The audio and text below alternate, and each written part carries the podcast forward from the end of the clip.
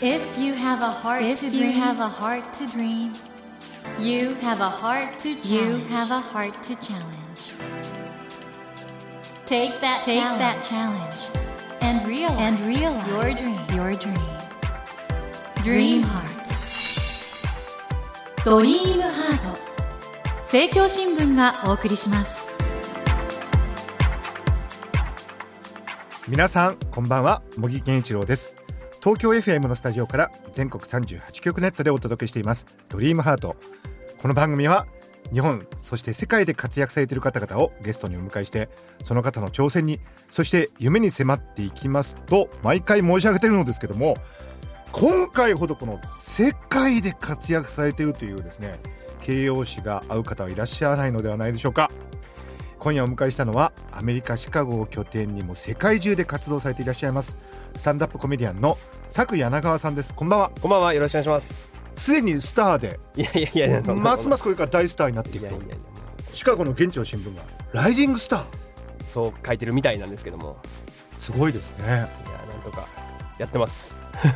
もうスタンダップコメディと皆さんご存知だと思うんですけどアメリカのコメディのど真ん中で、今まで日本から行ってはいスタンダップコメディアンとして活躍されてる方って何人ぐらいいらっしゃるの？えっとでもやっぱりプロでやってる方多分片手で数えられるぐらいこの歴史の中で本当5人ぐらいしかいなかったと思うんですよね。でサクさんはすでに活躍されてて 夢も大きいんですよね。いやもう僕はもう本当に夢だけは大きくいこうと思ってまして。サタデーナイトライブこれあの、ね。最近日本でも見る方多いんですけどええ。これの日本人初のレギュラーを目指してるとそうですね。これのためにやっぱり、えーずっとアメリカに渡ろうと決めましたからそしてネットフリックスの？そうですね。60分の自分のスタンダップコメディのスペシャルをやっぱり3年以内に持とうということで、まあ、ずっと舞台に立っております。さらにさらに自分が脚本を書いて主演するコメディ映画を？そうですね。作らなあかんなって思ってますね。やっぱスタンダップコメディ自分で脚本書いて演出して主人公と喋るのでそういう風な未来っていうのも現実になるんじゃないのかなというふうに思っておりますというようにものすごく大きな夢を抱いているサクさんなんですけどでもすでに大活躍されていらっしゃいまして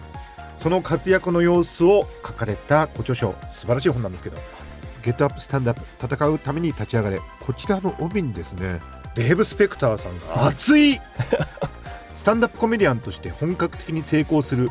初めての日本人だと思いますあありがたいです本当に。これ同じデーブですよね我々が知ってるあの。あの方だと思いますよ本当に。ツイッターでよくダジャレ言ってる人ですよね。あその人ですはい。この人は、はい。スタンダップコメディと関係あるんですか？この人実はあのスタンダップコメディアンのライターをしてたんですよねもともとえー、プロデューサーってのよく言ってますけど実はデーブ・スペクターさんってスタンダップコメディを実際に目指してた方でもありますし、ええ。ブルース・ブラザーズが巣立ったセカンドシティというシカゴの劇団の、まあ、僕もそこにずっと出演させていただいてるんですけどそこの大先輩でもあります。じゃあ知らなかったんですけどそのスタンダップコメディ界を知る男がはい。ここまで褒めてる、まあ、そういう意味においてアメリカの2も認めているサクさんなんですけども今日はねスタンダップコメディとかよく知らない人もいらっしゃるかもしれないんで、そのあたりも伺いながら「ゲラップスタンダップ戦うために立ち上がれ」この素晴らしいご著書を中心にお話を伺っております。ありがとうございます。サクさんこの後どうぞ。よろしくお願いします。よろしくお願いします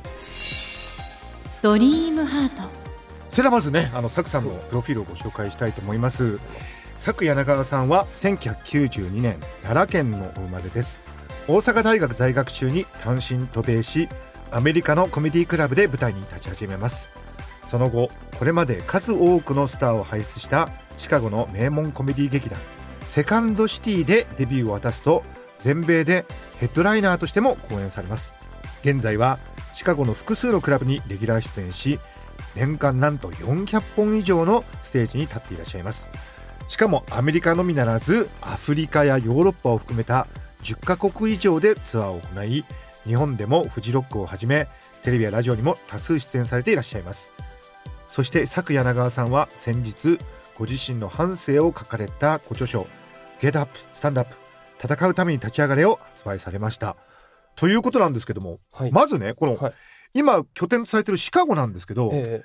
スタンダップというとなんかニューヨークのイメージがあるんですけど、えええ。このシカゴも実はすごい街なんですよね。そうですね、まあ、アメリカにおけるコメディの都というふうに言ってもいいと思うんですけれども、はいとにかく数多くのコメディアンがシカゴからニューヨークやロサンゼルスというところに旅立って巣立っていったっていう、まあ、歴史がありますから日本の本当に大阪のようなイメージですね。それ分かりやすい例えですね。姉妹都市なんですよしかも。大阪とシカゴは姉妹都市なんですね。でそれこそ第2の都市、はいはい。セカンドシティっていうあだ名がシカゴにもついてるんですけどそういうふうにこうニューヨークと相対化したような立ち位置で独自の個性を持ちつつご飯も美味しいですし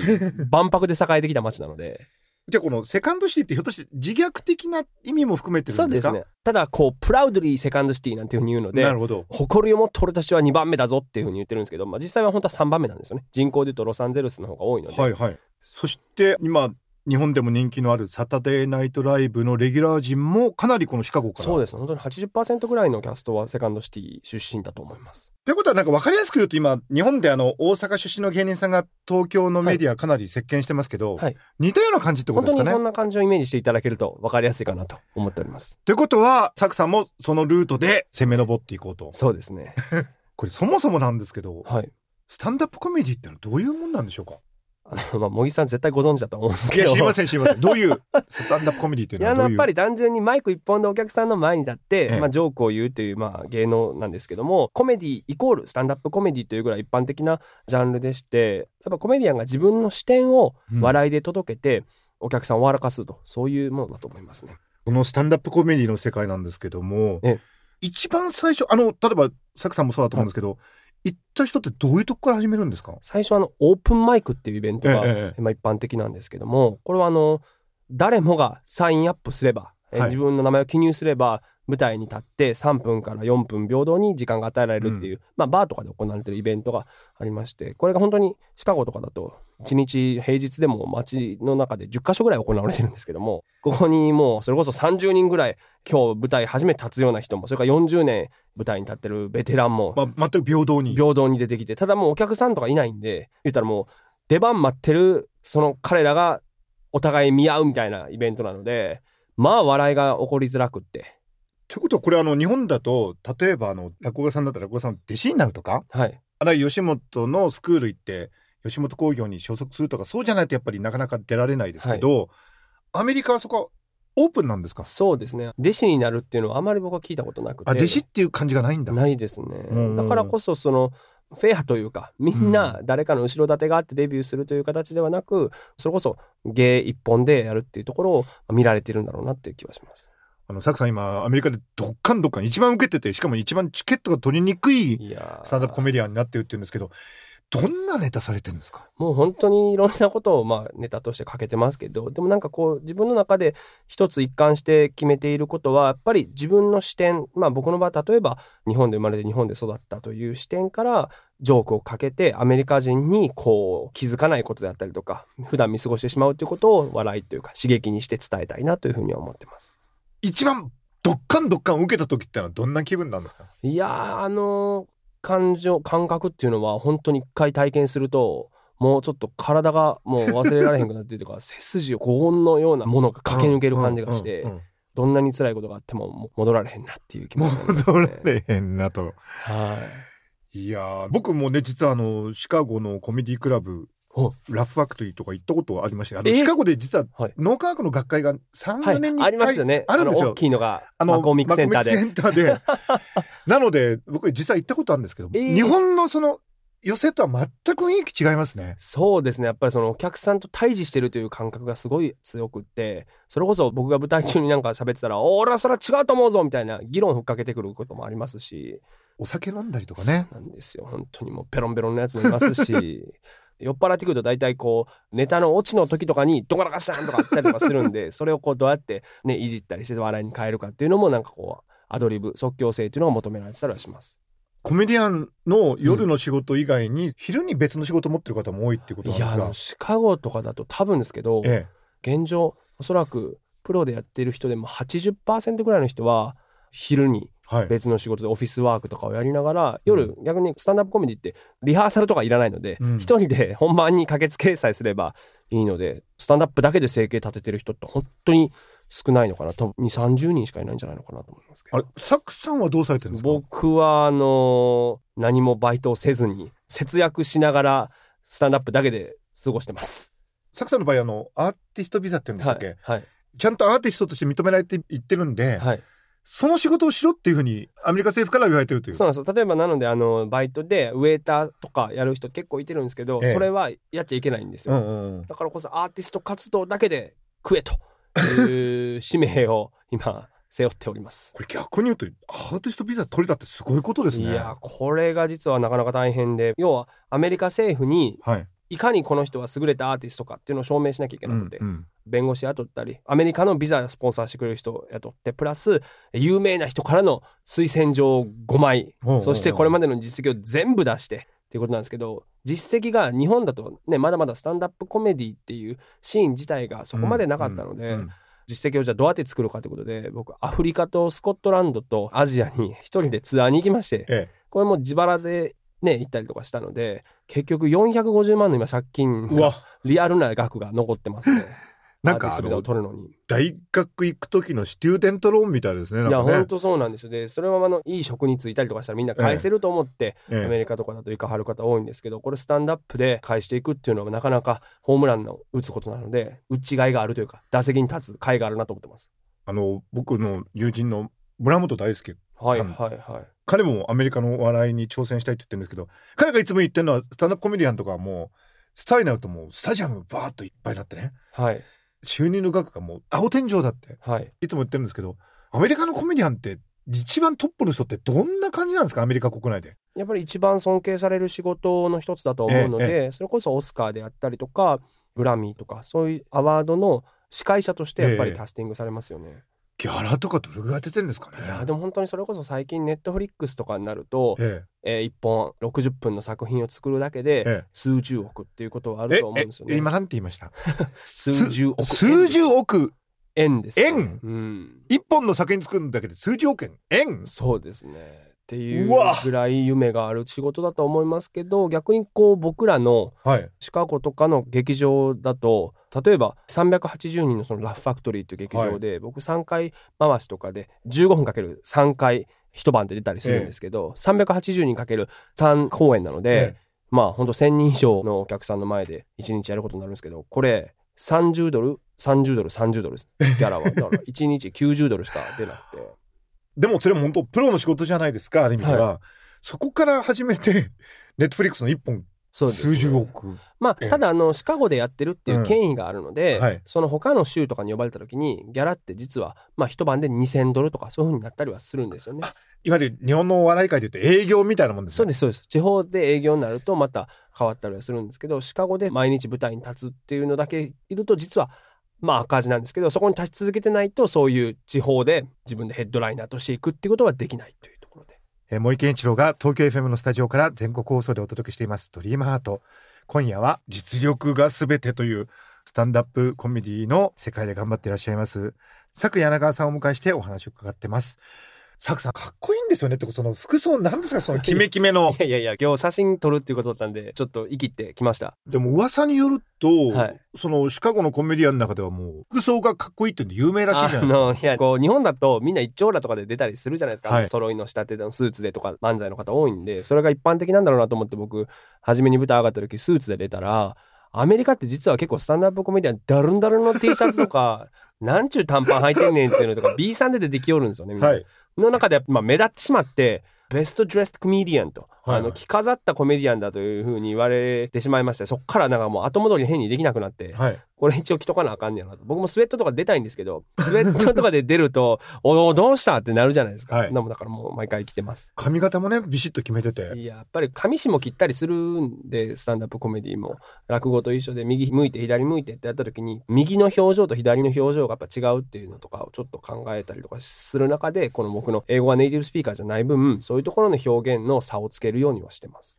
今回のご著書「うんゲットアップスタンダップ」の中でもね、スタンダップコメディについての、まあ、はいよくある誤解フリートークではないんだとはいはい。極めて論理的に緻密に構成されている演劇に近いものだっていうこと書かれてますけども、はい。これ尺もだから短いものから60分まそうでですね。臨機応変に一人でできると。そうですね。例えばテレビとかだとやっぱり5分の尺ですし、はいまあ、大きい舞台とかだと、まずやっぱ5分の舞台もやらなきゃいけないんですけど、60分っていうのはやっぱかけて一人前とされる文脈もあるので、その中で5分なら5分、60分なら60分の構成っていうものを見せる芸能なんだろうなっていうのは本当に思いながらやってます。そういう意味においてはスタンダップコメディねこれ、ん実は最近日本の若者でもちょっと関心持つ人が出てきてるんですけどですよね。何が一番必要とされるんですかね？うん、僕はやっぱり自分の視点を持つことだと思います。自分はこの物事についてこう思う。だからこそそれをこう伝えるんだっていうエネルギーを持って、それを笑いにして届けるということなので、まあそこにはもちろんセンスも必要だと思いますし、歩んだ自分の人生っていうのはそこに滲み出るとも思うので、まず自分を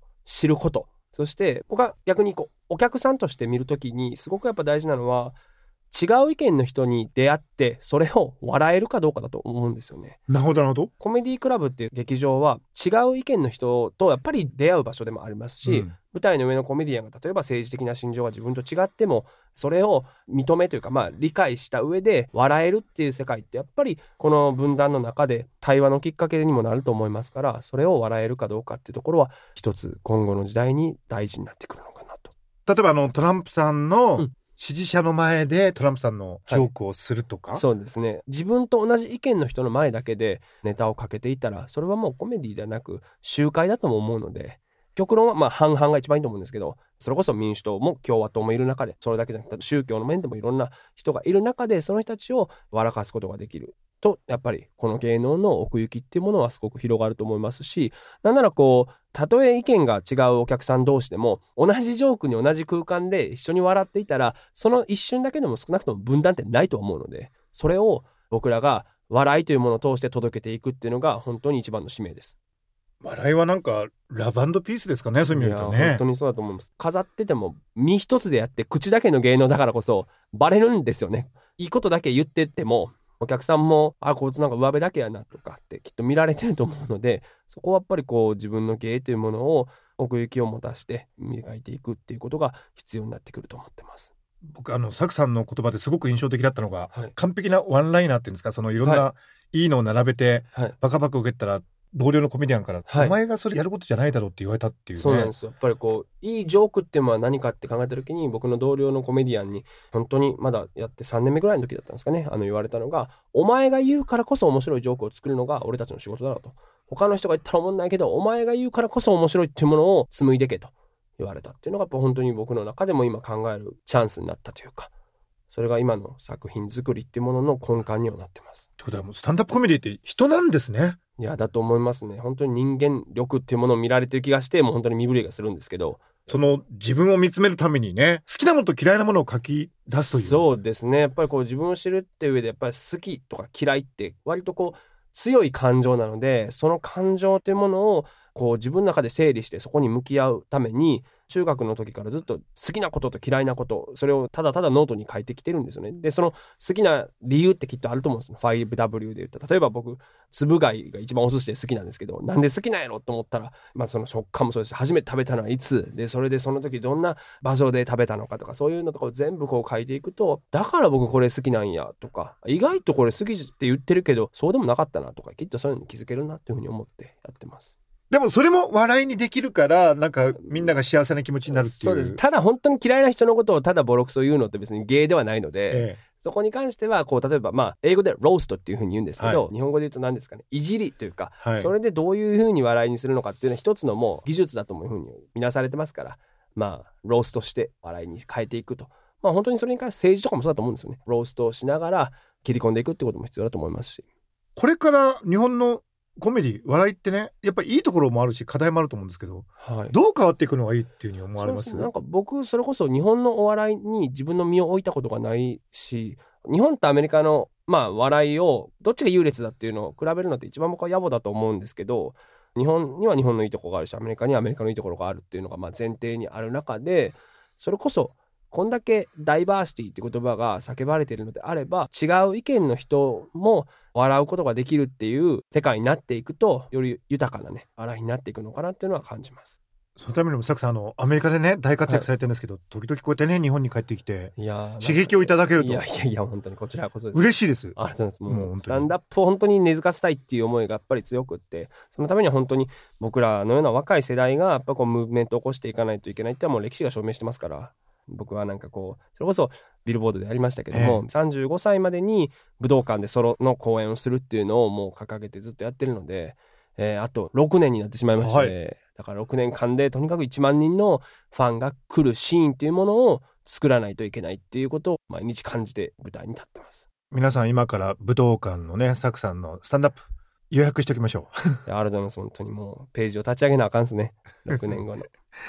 今夜はアメリカ・シカゴを拠点に活動しています。スタンダップコメディアン、佐久柳川さんをお迎えしてお話を伺ってきたのですが、残念ながら時間切れになりましたので、また来週もご登場いただいてお話の続きを伺いたいと思います。佐久さん、来週もどうぞよろしくお願いします。よろしくお願いします。ということで、森健一郎が東京 FM のスタジオから全国放送でお届けしています、ドリームハート。今夜、スタンダップコメディアン、佐久柳川さんをお迎えしました。Never let go of that dream. Never forget, never forget that heart to challenge. Dream Heart. 茂木健一郎が東京 FM のスタジオから全国38局ネットでお届けしてきました「ドリームハート。今夜はアメリカ・シカゴを拠点に活動するスタンダップコメディアン佐久柳川さんをお迎えしてお話を伺いましたがいかがでしたでしょうか？いやー佐久さんのお話面白いですよね。本当にあの今スタンダップコメディ注目されてるんですけどサクさんの場合そのど真ん中にいますからねセカンドシティというシカゴのね。今日のお話で面白かったのは実はアメリカのコメディ界においてはシカゴというのは大阪みたいなもんなんですよってすごく説明として分かりやすくてそのど真ん中でねこのチャレンジをしている佐久柳川さん。眩しいですね。素晴らしいですね。これからあの佐久さんがどういうね活動活躍されていくのか楽しみだと思いますしそれはね大げさなことを言うと日本の笑いの形世の中の形考え方を変えていくようなそういったね大きなきっかけになっていくんじゃないかなとこれからもサクさんの活躍に期待したいと思います。さて番組では毎週3名の方に1000円分の図書カードと番組特製のエコバッグをセットにしてプレゼントしています。私模擬に聞きたいことや相談したいこと番組の感想などお書き添えの上ドリームハートのホームページよりご応募ください。お待ちしております。そして無料音声配信アプリオーディでドリームハートの番外編番組茂木健一郎のポジティブ脳教室を配信中です。ぜひ聞いてみてくださいね。